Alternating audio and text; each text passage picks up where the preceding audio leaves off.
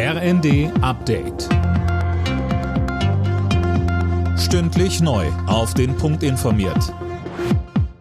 Ich bin Gisa Weber. Während in Bus und Bahn die Maskenpflicht morgen fällt, müssen Autofahrer ab heute welche dabei haben. Neue Verbandskästen dürfen nur noch mit medizinischen Masken drin verkauft werden. Laut ADAC können Verbandskästen, die nach den alten Normen gültig und noch nicht abgelaufen sind, aber noch weiter verwendet werden. Auch nachrüsten und selbst Masken reinlegen muss man laut ADAC nicht. Wenn dann aber ein neuer Verbandskasten angeschafft wird, müssen ab heute zwingend zwei medizinische Masken drin sein. Ist das nicht der Fall, droht ein kleines Bußgeld.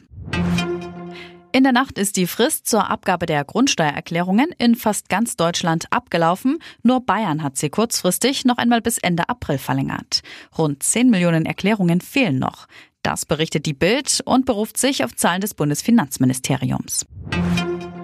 Wer so etwas wie 123456 immer noch als Passwort nutzt, sollte den Ändere dein Passworttag heute vielleicht zum Anlass nehmen, sich ein neues auszudenken.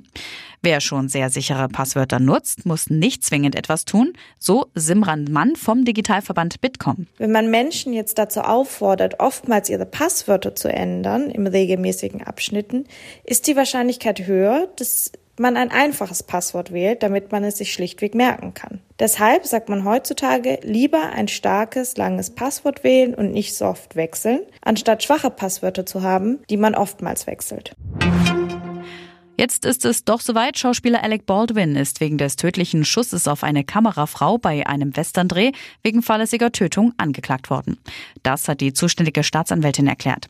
Baldwins Anwalt spricht von einem furchtbaren Justizirrtum.